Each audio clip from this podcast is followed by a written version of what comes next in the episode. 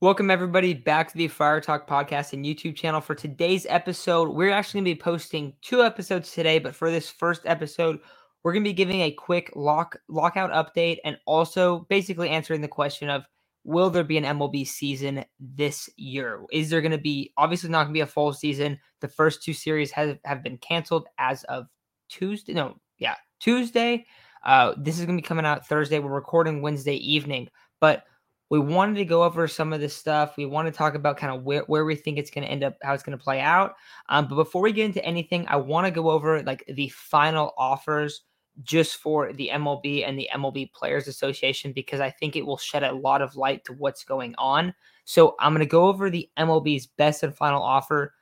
This stuff might sound confusing. We're going to kind of go over it a little bit more as we as we talk throughout this episode. So if it doesn't come across very clear the first time through, I apologize but we are going to discuss it more. So, MLB's final offer, the three main things financially were no changes to the CBT threshold. That's basically what the MLB has in place of a salary cap. It is their the amount that is taxed. It's like the luxury tax, right? So initially there's a $10 million increase on the 2020 uh, on the 2021 number. So that moves it from 210 million to 220 million. It stays 220 million for three years then moves to 224 and then 230 for that fifth year. So over a five year gap from 2022 to 2027, it is moving $10 million. It's growing $10 million. The MLB Players Association said, we want to start at 238, which is $8 million higher than what the MLB, the MLB owners view is what the tax should be at in 2027. Uh, so far, very, very different and they're moving to $263 million over that five year period. So an increase of about what what is that $35 million a, a much larger sorry $25 million a much larger increase and they're starting at $18 million more than what the MLB owners are looking at. Then we look at the pre-arbitration bonus. Uh, the MLB offered a $5 million increase from a $25 million pool to a $30 million pool.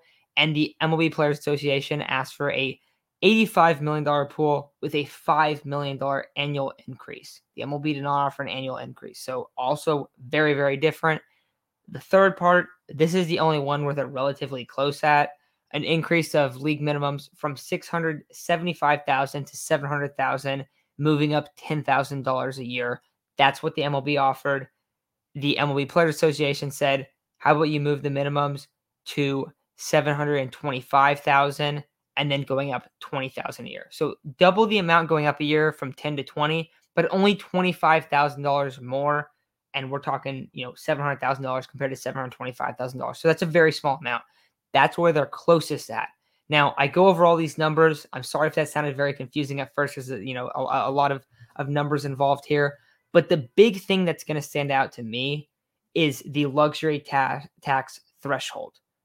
They are not even close and in all honesty, the offer that the MLB owners sent to the Players Association as their final offer is is pretty embarrassing. That, that that's like a joke. If you're if you're having discussions here and they're offering only a $10 million increase based on the 2021 number, and guys, keep in mind that number is not accurate. It's not a good representation because of the COVID year. So that number is already down to begin with. You look across, you know, professional sports, many of their luck or their salary caps dropped last year. So let's not act like that number's not really realistic of where it should be in terms of the market today. $10 million over five years is less than a 5% increase of the tax threshold. That's awful. That is an awful offer from the MLB. And so when you're looking at this and you're trying to say, like, okay, well, well, whose side do I pick? Maybe not whose side I pick, but like, you know, why is there no season? That's probably the first thing that stands out to me is that they're like, yeah, we don't, we're not going to increase the sal- the luxury tax that much. Like we're doing almost nothing to do that. And ultimately, from the player's point of view, that limits the amount of the potential money to be made from the overall player pool. So if you're the players in that, and that's the offer that you get, when you look at your offer and it is completely different, that is like a disrespectful offer when you compare to what the NBA and what the NFL do in terms of their salary caps because it is very very different. So, I think that's the thing that stands out to me most is that that number doesn't. It, it's hardly even. It's it doesn't even. It's lower than inflation. Like you're losing real money value if you're the players in that. You're not even keeping up with inflation on an annual basis. So that's pretty terrible, honestly. Um, but that was the, the big thing that stood out to me. But Chase, you look at this stuff. We're going to get into, you know, will there be a season? But what do you think about these these final offers from the MLB and the Players Association? Yeah, basically what you're saying. I mean, wow, they really couldn't offer any better changes on this uh, competitive balance tax thresholds. You don't make a change within the first three years, and you expect the players to take that. I mean, we all kind of expected the talks between even I think in December that the 10, uh, the CBT threshold would probably be between I think they were saying 240 and 260. The Players Association is right in between that, and that was back in three months ago. And for the bonus pool, I mean, the Players Association wanted, I think, $3.33 million from each club to put into the pool for the pre-arbitration players that are top 30 in WAR. So that means you're being a top 30 player in the MLB and they want to pay you basically pennies and dimes for being a top player in the MLB. So they changed it from a what was it before? Like 10 million. They want uh, like they had it at 10 million. They've increased it up to 30 million, but they have no annual increase, which that's kind of a horrible deal for that's like a million dollar bonus for being like the best at your job when you the people around you that are the best are making like 20 times more than you, if not more. And then the Players Association came down from their initial 100. They were at 100, and then talks kind of went bad. They increased it to 115, saying we'll give up um, the uh, Super Twos, which was I'm still kind of confused about that, but it was around like 88% of the people in their second year would go into arbitration, and then it would go towards their third year. Uh, then the 12% that didn't get it would go get it in their third year. It was a little confusing, so they were giving up on the second year arbitration thing, and they but they were going to ask for 115 in the bonus pool. But now that is now down at 85 with a $5 million increase each year, which I'm pretty sure that would cap out around probably a hundred million, I would assume, if not 115, which honestly is a good deal for being a top 30 player. You'd get around a three point. If it was 100 million, you'd get around 3.33 million dollars in a bonus for being a great baseball player for benefiting your benefiting your club, only making the league minimum at the time. But only thirty million dollars, only getting a million dollar bonus is kind of selling your talent short. And so once again, I go with the players there. And this is only the main economics parts of it. We still don't know any everything about the service manipulation, the other arbitration talks. I know they were bringing up the shift. There's still a lot of things that they're far apart on. And so going into the question, will there be a season? yes, there will be a season. When is the question? Um, kind of seems like they're so far off. The owners made it seem like they were much closer than they were, and I don't think the players like that because it was like, hey, you know what? We tried our best to get a deal done.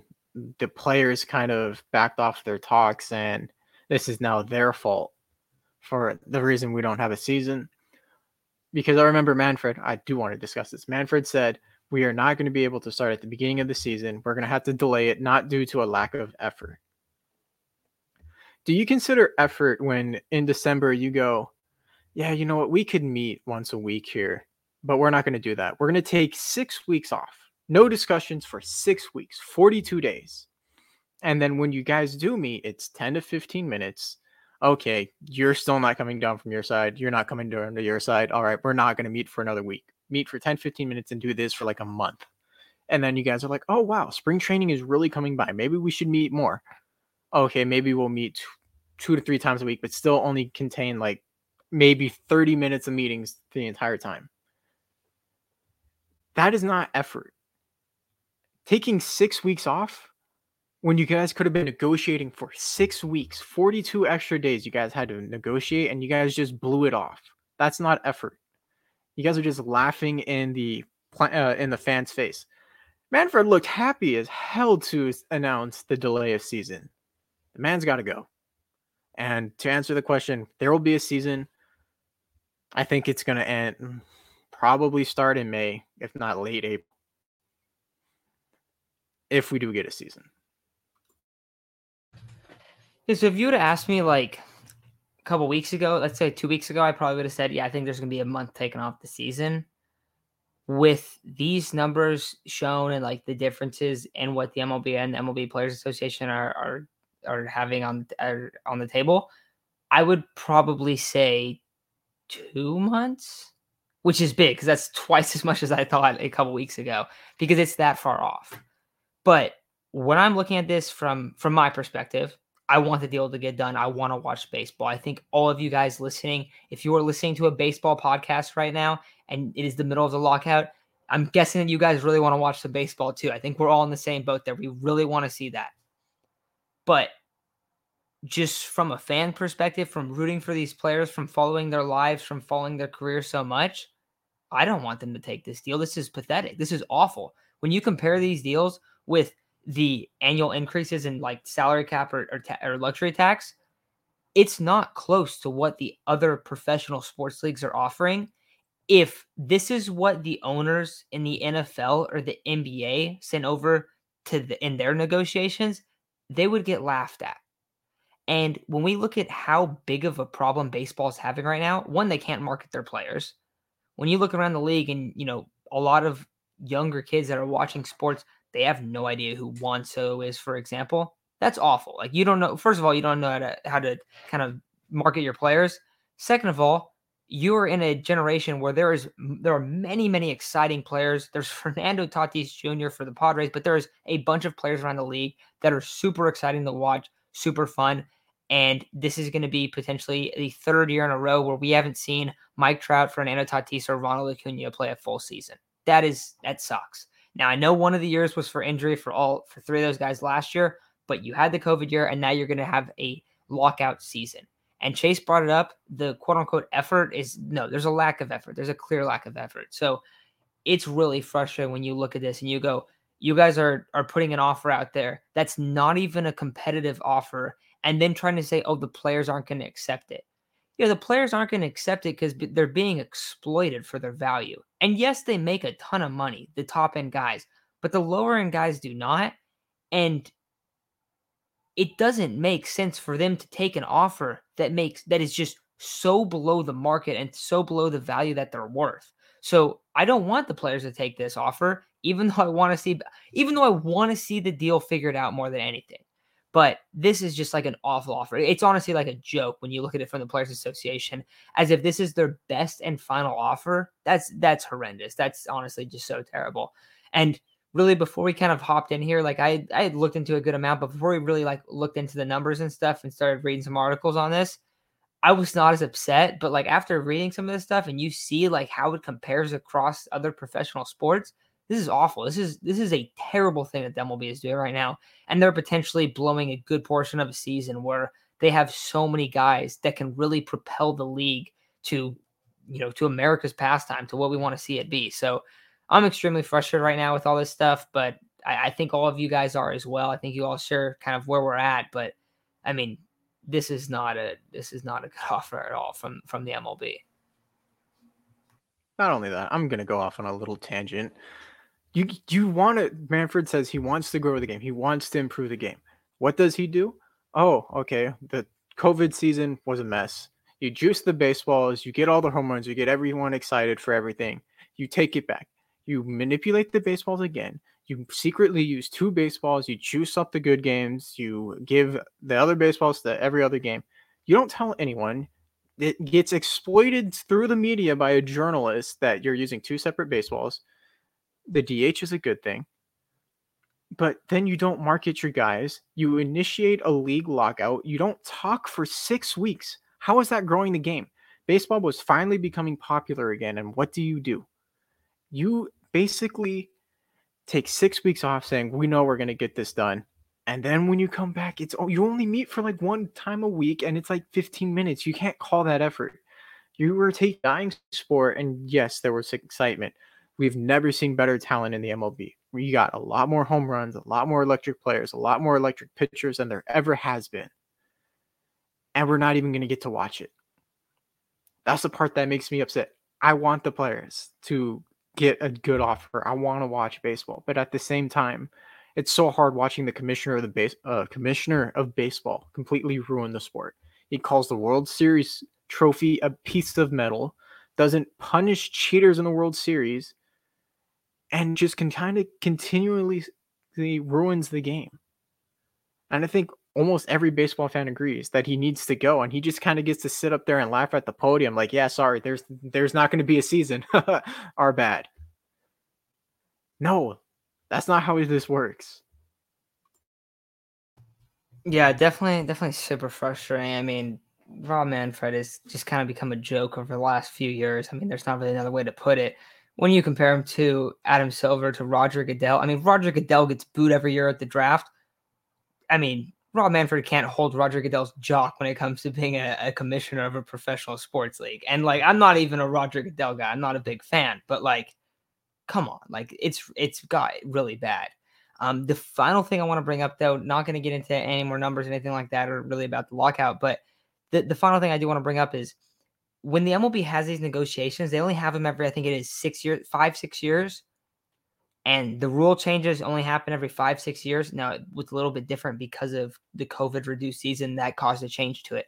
But typically they only have changes every five or six years. Why? The nfl changes their rules every single year. I, I don't understand like some of these like rules that have been set in place for baseball where it's like oh we can't do these negotiations. We can't make these changes. We can't adjust these ways the best way to improve the game is to look at it and go, what can we make better? What can we have changed? And it seems like baseball's just kind of disregarded that. And now they're at a point where the players are like, we need to make significant changes. We need to change the ec- economic model of our sport.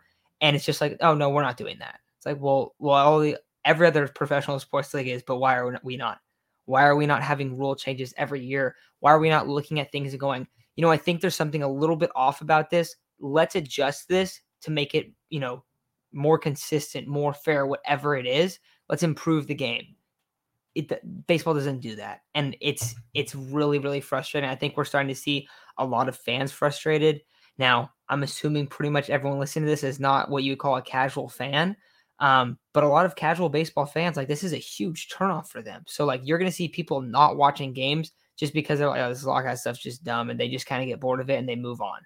And that really sucks because a lot, I mean, pretty much every fan there is at one point, you were a casual fan where you kind of were getting into it. Like, oh, what is this? You know, and maybe a lot of us were a lot younger. I know me and Chase were, but like, it's just tough because you're you're seeing a potential fan base grow a lot, and that just got kind of completely cut down with this MLB lockout. So, really sucks with all this stuff. Sorry about the the negativity on this podcast. Later this week, we're going to be talking more Padre stuff. We're going to have an episode out later today. We're going to have one on Friday and also one on Saturday. Bringing in a guest on the Friday's episode to talk about Austin Nola. Um, and then we'll be doing the mailbag episode on Saturday as well. So, got a bunch of stuff coming out for you guys, Padres oriented stuff, but hopefully the the negativity of this of this episode doesn't uh overshadow some of the cool stuff we're going to be talking about later and you know eventually on on Saturday we'll have a bounce back episode for the Padres candidates that are all of your guys' answers. So looking forward to that. Um, but all that with all that said, thank you guys for listening. And hopefully there is a season. I think there will be, but I do think that we're going to continue to see it kind of kind of push down the road, and we're ultimately going to see a lot of games canceled, which definitely sucks. But season will eventually come, I believe. Hopefully that's the case. Hopefully we get to see at least a good amount of baseball this year. But thank you all for listening, and we'll be po- talking Padres baseball for the rest of the week.